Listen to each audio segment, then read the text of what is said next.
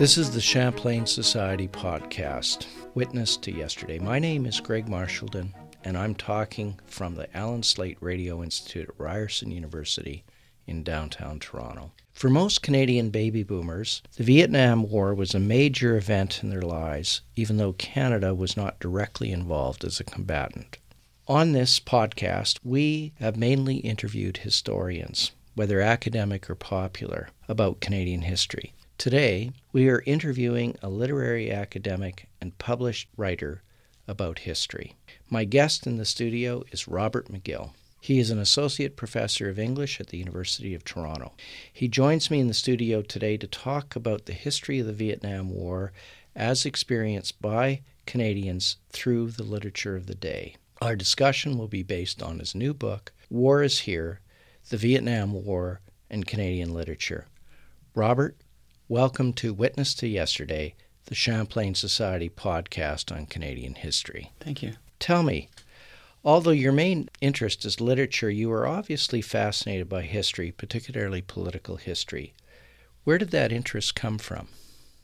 Well, in terms of the Vietnam War, it actually came from another war, another time of war, and that was the past decade uh, during the war in Iraq.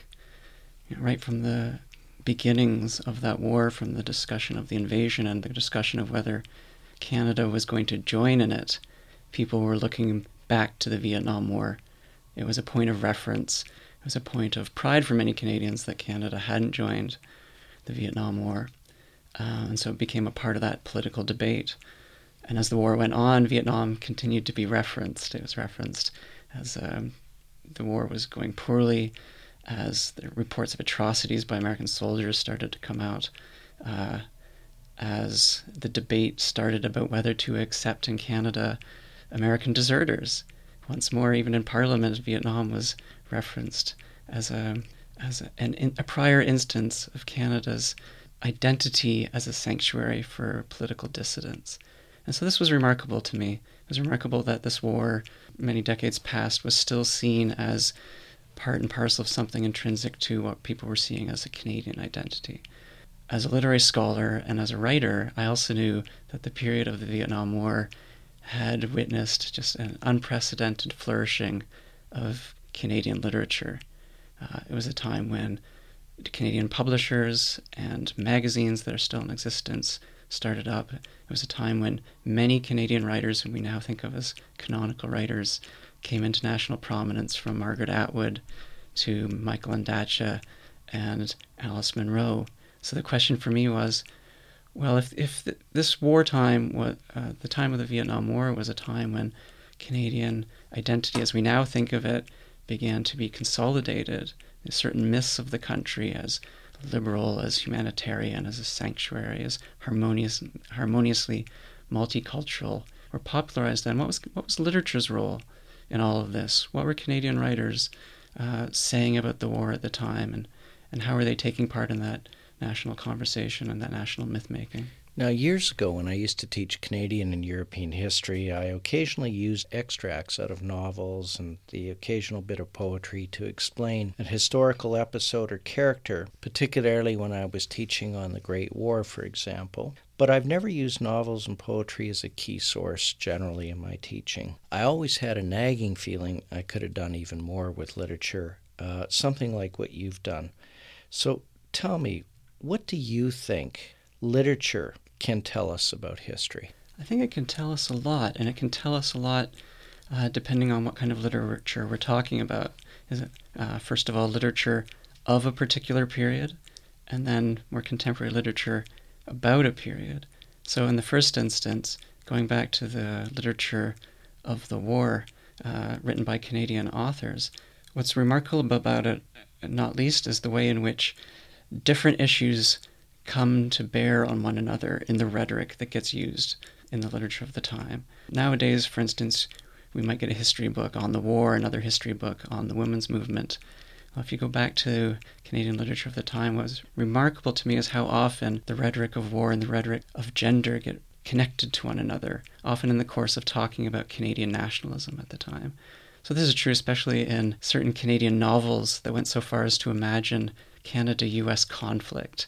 Uh, they, they imagined what would happen if Canada became another Vietnam. And again and again, as these stories get told, what emerges as the sort of quintessential American, or sorry, Canadian hero of the time, that's an interesting slip of the tongue on my part, is someone who's, you know, martially heroic, courageous, valorous, virile, and indeed, indeed a man. Someone who indeed might look not so dissimilar to um, certain heroic pictures of American soldiers at the time. So even as Canadians were very nationalistically imagining standing up to America, they were circulating and recirculating a myth of the soldier that was very much promoting conventional ideas of masculinity, very patriarchal ideas of masculinity. That's a really interesting complicatedness of the literature of the time. And I think it helps us to go back to that literature, thinking about how, in people's minds at the time, issues like the Vietnam War and issues like the women's movement might not be so separate. It actually also, I think, helps us to think about um, certain political lines and quotations that have survived the period. Um, I always think about Pierre Trudeau's claim that, that uh, for Canada, being next to the U.S. was like sleeping with an elephant. Right? You know, Trudeau was always in some way about sex, and that line, very coyly, but I think pointedly, was about sex. It was bringing the rhetoric of sexual relations to bear on international relations. If we go back to CanLit of the time, we see he's not the only one doing that. In fact, he's playing on something that's there in the discourse more broadly, and it is certainly there in literary texts. So that's the literature of the time. And literature today, I think, goes back and looks at what has fallen out of the contemporary consciousness often. For instance, uh, Katherine Kuitenbrouwer's novel, All the Broken Things, um, from just a few years ago, reminds us that it wasn't just Canada um, as peacekeeper during the Vietnam War. Was, Canada was also a place that was uh, manufacturing materiel, including Agent Orange, for the U.S. military effort. That's a story that perhaps has fallen out of the picture because it doesn't fit with certain sanguine, optimistic, idealized notions of Canada at the time. Well, for sure, the, the combatants in the Vietnam War were the United States, North Vietnam, South Vietnam, and but there were others as well. Uh, Australians were there. That's largely forgotten. But Canadians were not there directly. Um, and yet, the Vietnam War looms very large in the Canadian consciousness. And certainly, the time that you're talking about, uh, the explosion of Canadian literature, it was very prominent in the minds of Canadian writers at the time and still is uh, based upon what I've read in your book. So why was that? Why is that? Vietnam was perhaps the key political issue in Canada and as, as well as the United States during the late 60s and early 70s. And you know, partly it was so important for Canadians and Canadian writers for the same reasons it was important in the US and elsewhere. That is to say, it was a war with enormous casualties. It was a war where there were serious doubts about whether the US should uh, even be prosecuting it, and increasingly doubts about whether the US government was being honest in the way it was talking about how it was prosecuting it. Canadians had a special relationship to it, though, because they were so closely connected to US media, which were themselves obviously preoccupied by the war. And it was a Canadian Marshall McLuhan who called the Vietnam War the first TV war. And he was talking about the way in which it was being fought, in a sense, in the American home. There was a battle for popular opinion about the war and U.S. support of the war effort. Uh, but of course, McLuhan was well aware it was also, in that sense, then being fought in the Canadian home because Canadians were as likely to get their, their news from U.S. sources as American ones. And in fact, that's another reason why the war was so important to Canadians because it touched a nerve in terms of Canadian worries about American domination, about Americans' economic domination of Canada, um, so called branch plant economy of the time, political domination in terms of U.S.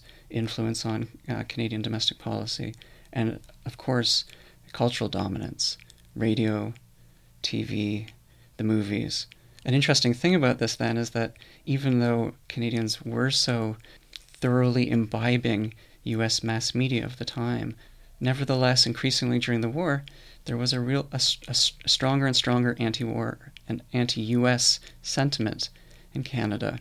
They were watching all this news about the war, very intimately engaged in it in this way, but always at a distance from it because their country, Canada, was not involved in the war directly militaristically because that news uh, that they were consuming was not for them.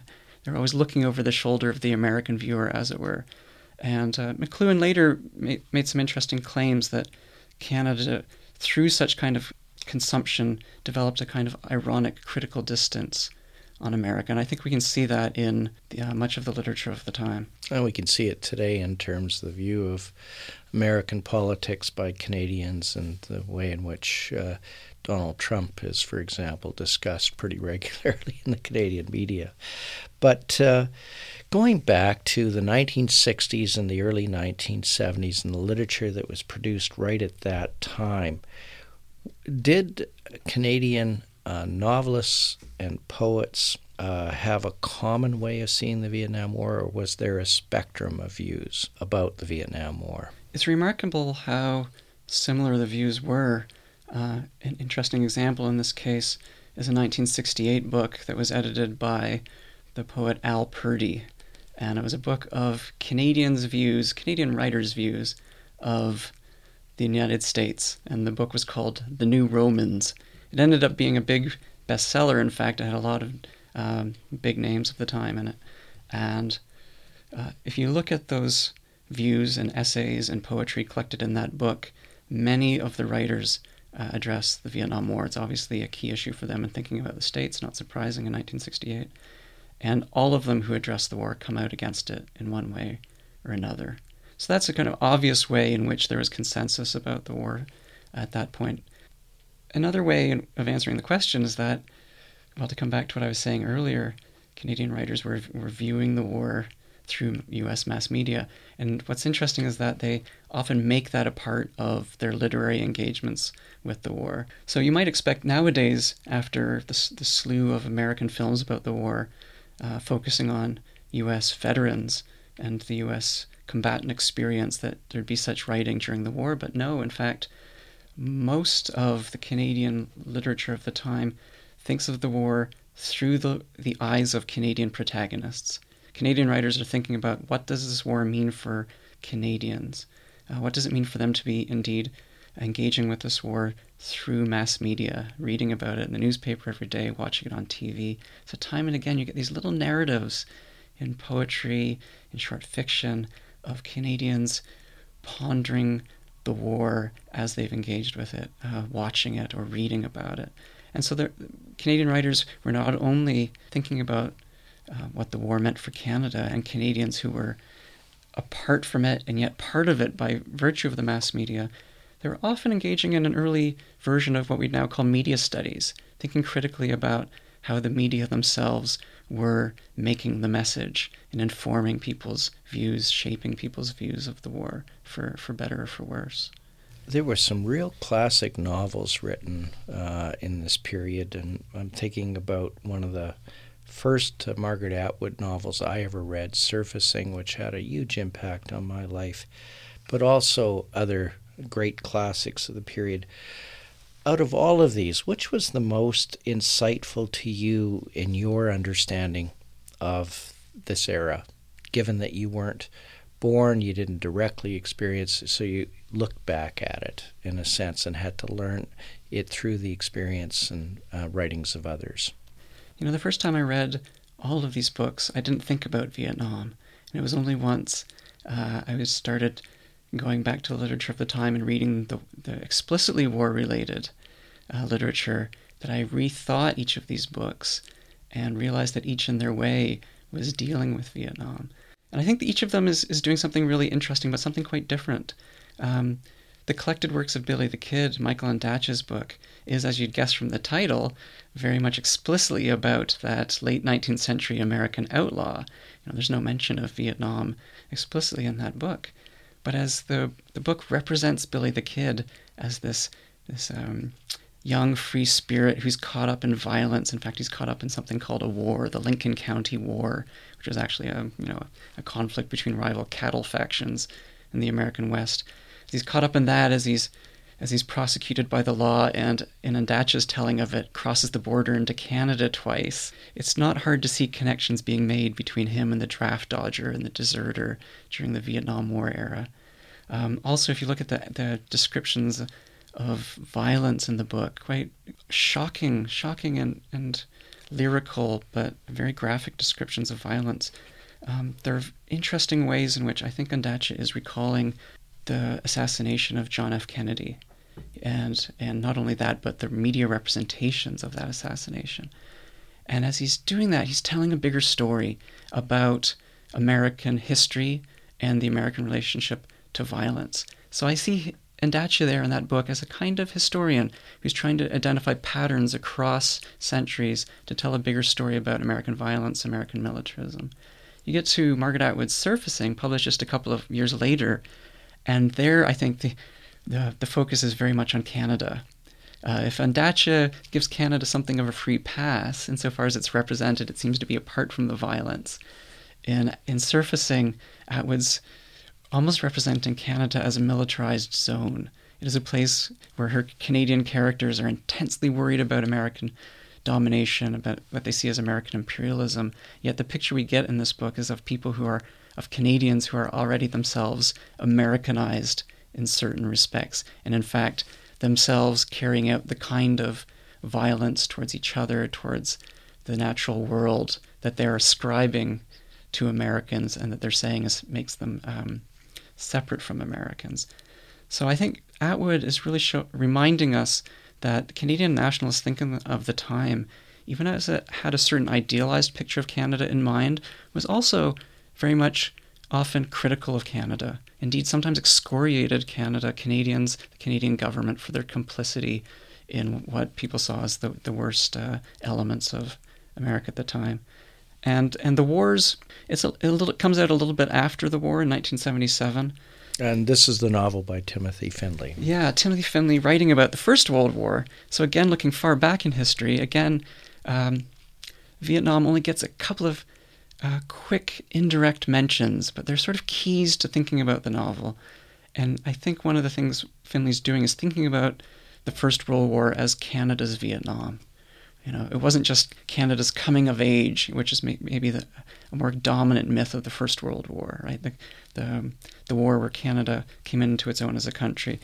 Uh, Findley's retelling of the story of the war is much more critical, and remarkably, his hero, his Canadian soldier, who, uh, Robert Ross, who goes through this ex- this traumatic experience of the war, is someone who's not straightforwardly straight.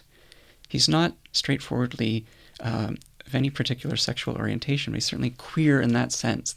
That his his sexuality is not just an, a normative uh, one. And he's at the same time the character that we're invited to see as emblematically Canadian.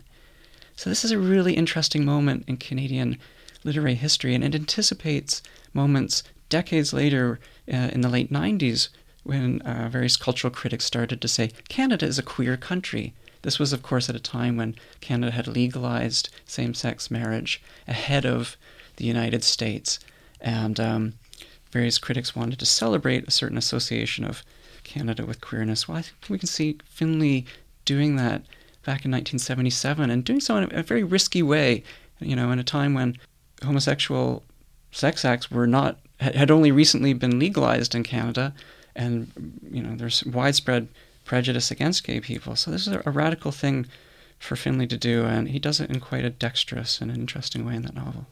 It's a fantastic novel, and uh, it is uh, certainly uh, one of those novels that, as you go back to, uh, it it it seems to not only age well, but it, it just seems to be uh, one of the most important novels of the era, at least from my perspective. Now, you use an arresting phrase that was originally coined by Benedict Anderson uh, the imagined community of the nation. What do you mean by this phrase? Yeah, Anderson's thinking about how it is that we come to feel a sense of national identity. And when he's talking about imagined community, saying that when we imagine ourselves to be part of a country, we're imagining a connection to others. And that connection doesn't just come via a shared identification with a flag or a set of institutions. it comes through the sharing of stories, um, the sharing of stories across geographies, so that people in Newfoundland can share the same stories at the same times as people in any number of other provinces and territories in the country, and despite that geographical disparity, still feel like they're part of the same story, as it were, connected by by shared stories. Um, that's an idea of the nation that's been recognized as uh, as important in Canada for some time. You know, it was a key motivator for the creation of CBC Radio and then CBC television. There's the notion that culture is part of the glue that keeps the country together, and it, it's these it's culture that is the disseminator and the the circulator of of such stories. The Vietnam War period is really interesting in this respect because um, Canadian nationalists in the 60s were very highly aware of this inundation of the country by American media. They were concerned by the way in which American media were shaping Canadian opinions, not least about the war. And there was a, a sufficient pressure that the government instituted un- unprecedented support for for culture in Canada. We got the CRTC formed. We got what was later Telefilm Canada instituted. So these new venues were created for the circulation of, of Canadian stories. So I'm one of those baby boomers that was deeply affected by the Vietnam War, and some of my first professors in university were draft dodgers who taught both history, and politics, sometimes sociology, through the lens of the anti war movement for sure. Now, how was the draft dodger generally depicted in Canadian literature? That's a great question. And in fact, there was a bit of a slow take up there were references to draft dodgers and deserters in certain Canadian poems uh, of the war, and they were they tended to be sympathetic. What was more remarkable, perhaps, was that at the outset of the war, opinion polls seemed to suggest there wasn't a great support for draft dodgers coming to Canada. Um, there was a suspicion of these people, partly because support for the war itself at the outset of the war was fairly high and fairly in line with uh, American popular support of the war. It was only as the war increasingly became the quagmire that it was called that there was uh, falling support in Canada for it, as in the U.S., and also greater sympathy towards uh, the draft dodger. I think that uh, I think that was partly also because media accounts of draft dodgers tended to be quite sympathetic. There you know, in newspapers and magazines, portraits of them that showed them to be thoughtful and non-threatening people who, by and large, seemed quite happy to to settle into life in Canada rather than disrupt it. Also, I think we can understand the the general absence of representation because at a at a fairly early point it became clear that the question of whether or not draft dodgers were going to be accepted in Canada was not a pressing political one. The, they were being allowed in tacitly for the most part and then Pierre Trudeau explicitly came out and said that Canada would become, as he called it, a refuge from militarism. Draft dodgers were going to be accepted into the country. So that wasn't the pressing political issue of the day for Canadian writers to address. It was the war itself and trying to bring the war to an end. So there's much more attention to um, what was happening in Vietnam. Um, when the draft dodger really has its uh, his his moment in Canadian literature, interestingly, is in the in the 1990s and I see, see it as happening in the wake of the free trade election of, of 1988, excuse me, and in the wake of the institution of NAFTA. And there's a, a resurgence of cultural nationalism there, a worry about um, what free trade would mean for Canadian culture.